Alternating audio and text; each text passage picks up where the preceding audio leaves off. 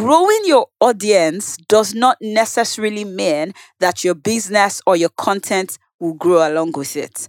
Because at the end of the day, bigger does not necessarily mean better.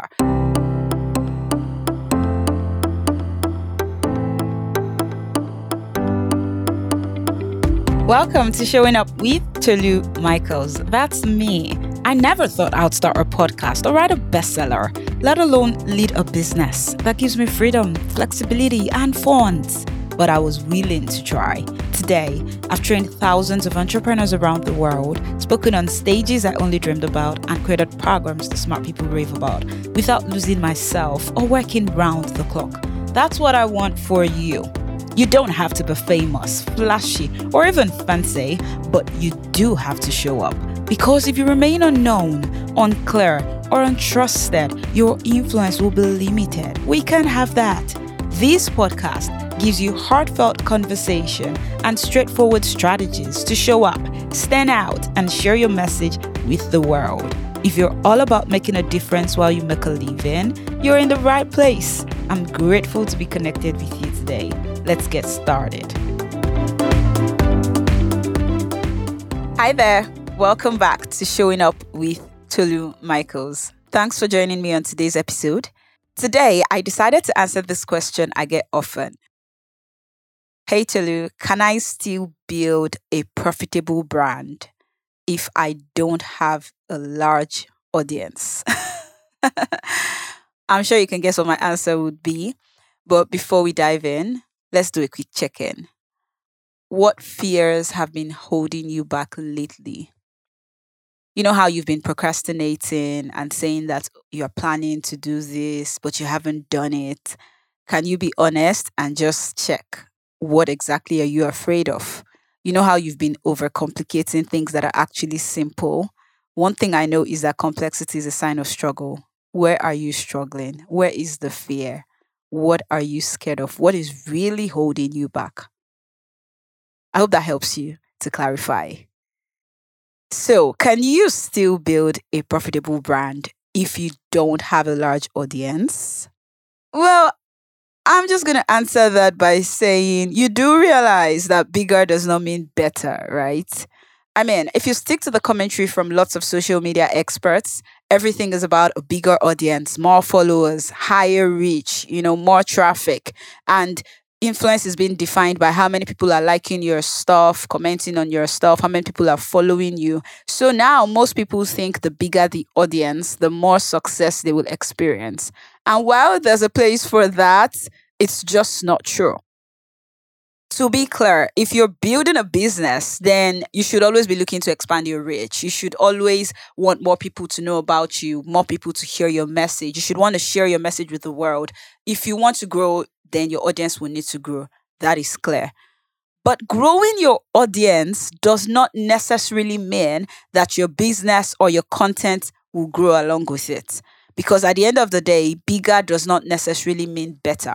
You don't need millions of followers to make millions, and you don't need a bigger audience to get better results.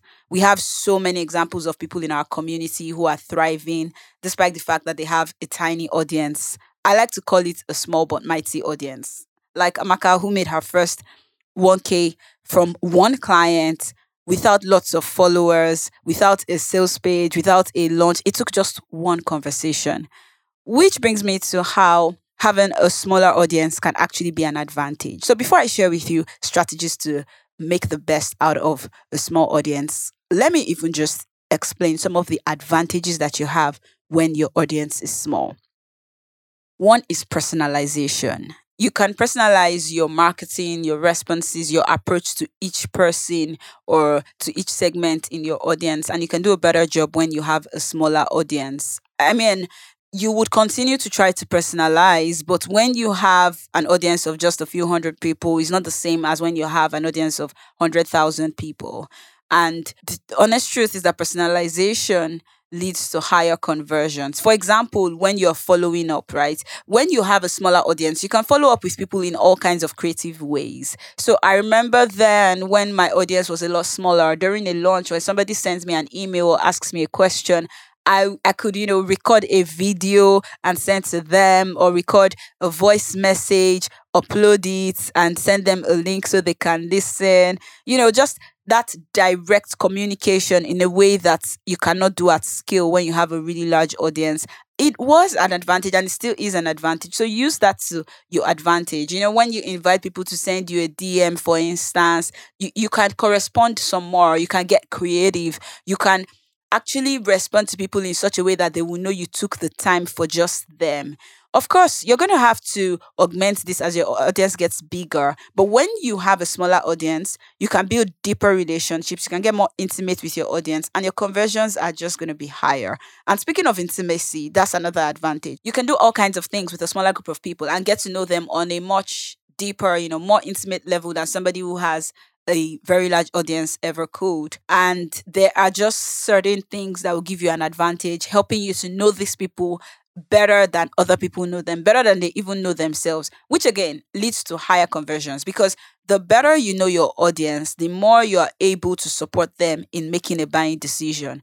The more you know about what they're thinking, what they're feeling, what they're doing, what they're experiencing, the better you can support them to buy from you or to choose you, because now you have more information about them. You're going deeper with them. So these are some of the benefits and advantages to having a smaller audience, but most people do not just know how to maximize it. So how can you maximize this? I mean, you already know bigger is not necessarily better, but how can you get big results from a small audience? The key is to have an engaged audience, really. It's not just about having any type of audience. At the end of the day, 100 engaged followers are a lot more valuable than 10,000 unengaged followers, 10,000 people who are just there lurking, not reading, not opening, not clicking.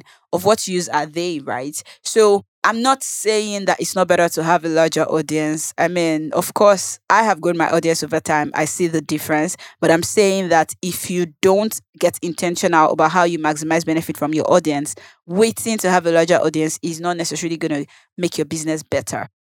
So how can you cultivate an engaged audience if you have a tiny audience? The truth is, it doesn't matter. It's even easier to do it when you have a smaller audience. Like, the size of the audience doesn't matter to your ability to engage with them. So think about it this way. Say you met somebody at a conference and, you just met them randomly, you exchange numbers. So now you are aware of them, you are acquainted with them, they know about you. Versus somebody that you met at a dinner in someone's house, you spent one-on-one time together. And so while you are friendly with the person that you met at the conference, you might not know as much about them as someone who you've spent time with and who you now consider as a friend. The point is, the more time you've spent with someone, the better your chances of building a deep connection. So like this person you met at the dinner, you know exactly what kind of tea they like, you know how they like their tea, and you know that they do not care much for a certain brand. If both of these people start selling tea and cupcakes, and they come to you saying, I sell tea and cupcakes, and the other person also says, I sell tea and cupcakes, who are you more likely to buy from? You're more likely to buy from the person with whom you've shared an experience, someone you understand their likes, their dislikes, their values, their belief systems, their approach to sourcing their tea, the care that they put into making their products. In short, you are more likely to buy from the person you trust more. So engagement builds trust. And when you have a smaller audience, it's not only easier for you to engage, it's also easier for you to start building trust. So what can you do to amplify this? First, choose your metrics. I want you to choose your metrics very carefully. I know that when we come online, people have goals and they will say something like, maybe you hire a social media manager and the first thing you're saying is, I want us to add 1,000 followers in the next 3 weeks. Okay.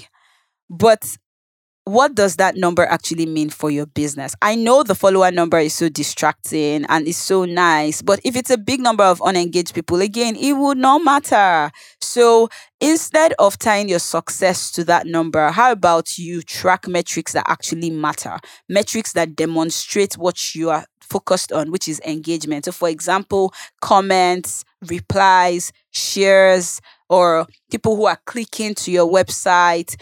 To summarize it, you want to measure conversations and conversions. So how many conversations am I starting? How many people are responding to my story? Because those are the people who are going to eventually become clients. And, you know, they're just connecting with you saying, oh, wow, I thought the same thing. Or how did you do this? Or what do you think I should do? And from that conversation, you convert someone to a client. So why don't you measure that? Why don't you measure how many people are responding? How many people are replying? How many people are initiating conversations? How many people are converting? Clicking the link to subscribe, clicking the link to read your blog, to listen to your podcast, you know, that is a sign of how engaged your audience actually is. The second thing that you want to do is to dedicate time to engaging.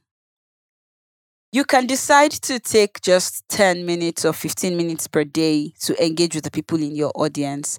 Remember, we're talking about how to get big results from a small audience. Dedicating time to engage every day will make a big difference in your effort. So prioritize connecting with your audience. Take note of those who follow you. Follow some of those who follow you. Leave thoughtful comments on their posts. Look out for other places where they are engaging. Because the thing is, as you follow them and interact with their work, you begin to learn more about what they like, where they go, who they listen to. And this will direct and guide your marketing efforts.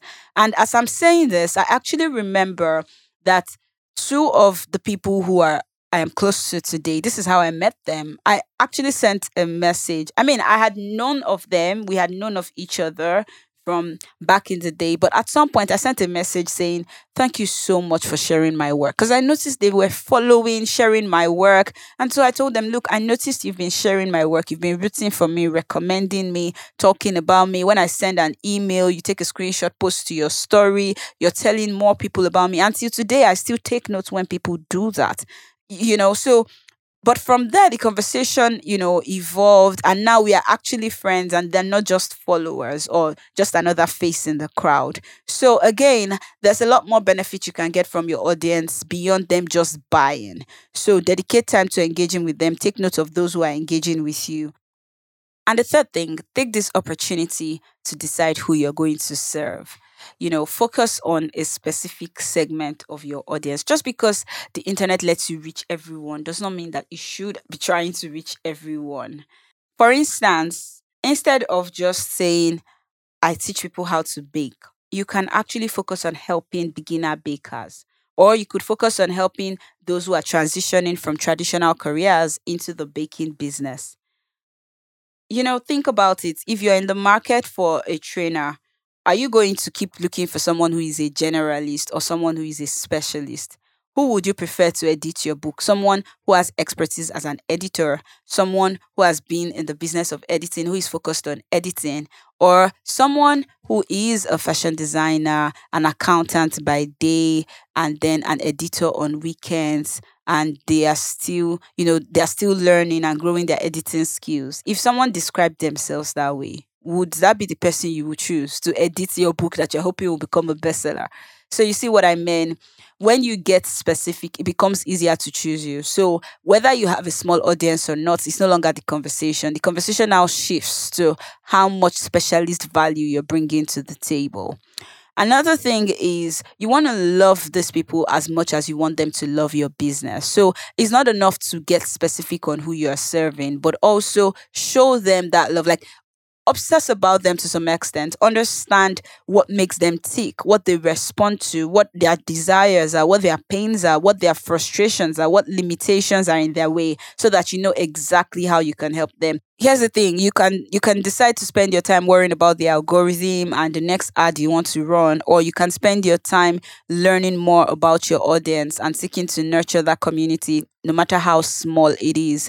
And the latter is definitely a long-term approach that will serve you for years to come.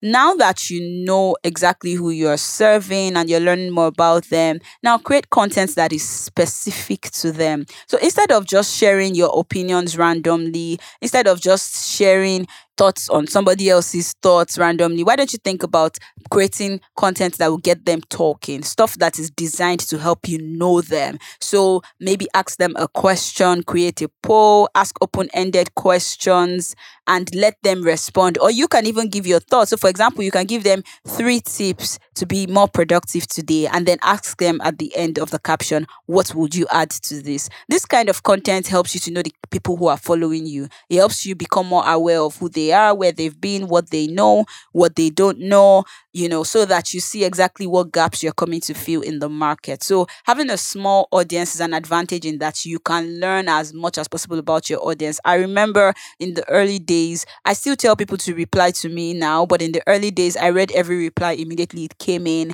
and it gave me so much insight, and I'll just go, you know, all the way into conversations and research about what they've shared. For example, look at this podcast episode.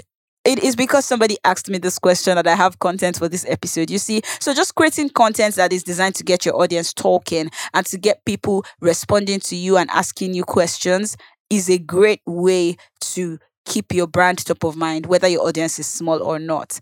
And now that you know more about your audience, create content based on what you learn. Don't just allow that information to stay in a Google form or to stay in a spreadsheet somewhere. Don't just leave it lying around in your brain. Use it to create content. You know, if many people in your audience are struggling with a new platform or a new tool, for example, create content around that. Essentially, you want to focus on creating a community instead of just heaping up followers, right? And a side benefit to this approach is that you're going to end up growing your audience, because the thing is, when your content resonates with people, not only do they understand you immediately, they can't wait to share it. You know, people share stuff that makes them look good. So they will share your content with their own friends, with their own followers. They'll become advocates of your brand, and they'll attract more followers like them to you, more people like them. And that way, your ideal audience just continues to expand. And this is actually how your audience will keep growing. So interestingly, by focusing on nurturing your community instead of just amassing followers, you get the side benefit of growing your audience and getting more followers in the process. And finally, something you can do to get big results from a small audience is to maximize the lifetime value of your clients. So when people actually buy, try to find out why they bought. And as they solve their problem with your offer, find out if there's another problem they have. You know, when you have a small audience, so many conversations can be happening at the same time. That's the advantage. So reach out to everyone who buys and find out, why did you buy? What problem are you trying to solve? And a few weeks later, find out if your product has solved the problem or if they have another problem. Because there is such a thing as the lifetime value of a client. And guess what? Somebody who has paid you money before is more likely to pay you again, as long as everything goes right. So if your service delivery is right, your attitude is on point, and you deliver what you have promised, it's actually easier for them to buy from you again than to start looking for a new provider. So don't feel somehow about trying to get people to buy from you again. You are trying to help them. This is part of the love I was talking about. You love them. You've learned about their needs. You know what they are struggling with, and you have the solution. So you can actually ask them to buy again. And you can even bundle your products. So if you have 3 different products, you can offer a bundle of all 3 at once for a better price, you know, so it's like they're getting more value for the price. The point here is, because you have an audience that trusts you, you can take the opportunity to get more value from them in return when they decide to buy. So you can cross-sell, you can upsell, you can bundle your products, you can ask them to buy something else again. Don't feel salesy or icky about this. You are trying to help them. Whatever you do, don't measure your worth or the worth of your business by the audience size.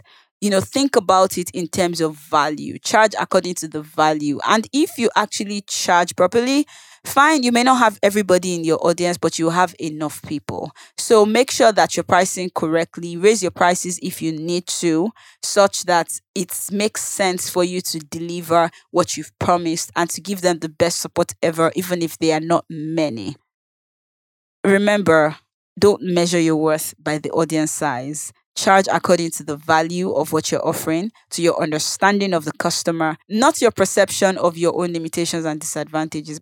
At the end of the day, your internal limitation is not the market's reality. Just because a giant thinks he's a grasshopper does not mean that he is. So charge according to the value you're offering, not according to the size of your audience.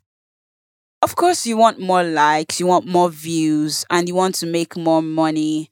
But if you are in a place right now where you don't have the large audience you desire, the hundreds of likes and thousands of views, please know that you don't need a large audience to make money online. And trust me, as a business educator, I see the back end of a lot of businesses. And I can tell you that just because someone has thousands and hundreds of thousands of followers does not tell you anything about how much sales they're actually making in their business. Everyone you respect and admire started from somewhere. We all start off with a small audience. And as you grow and scale, your audience would grow.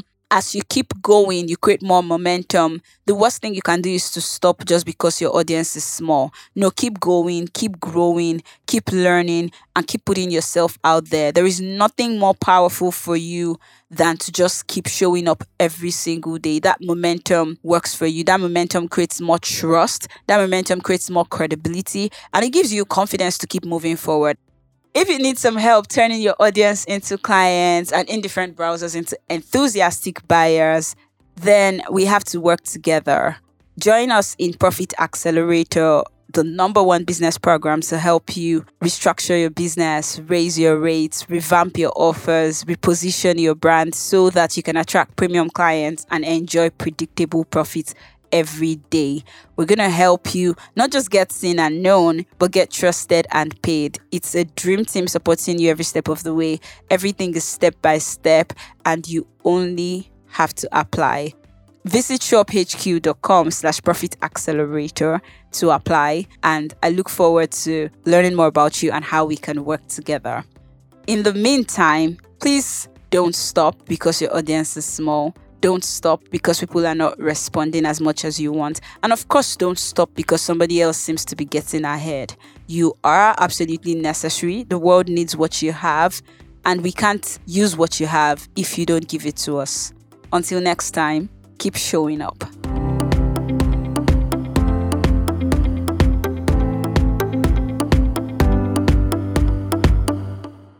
Thank you so much for tuning in today. The fastest way to access all the tools, resources, links, and strategies mentioned in this episode, and also to send in your questions, is to visit showinguppod.com. Head over there now, and we've got goodies in store.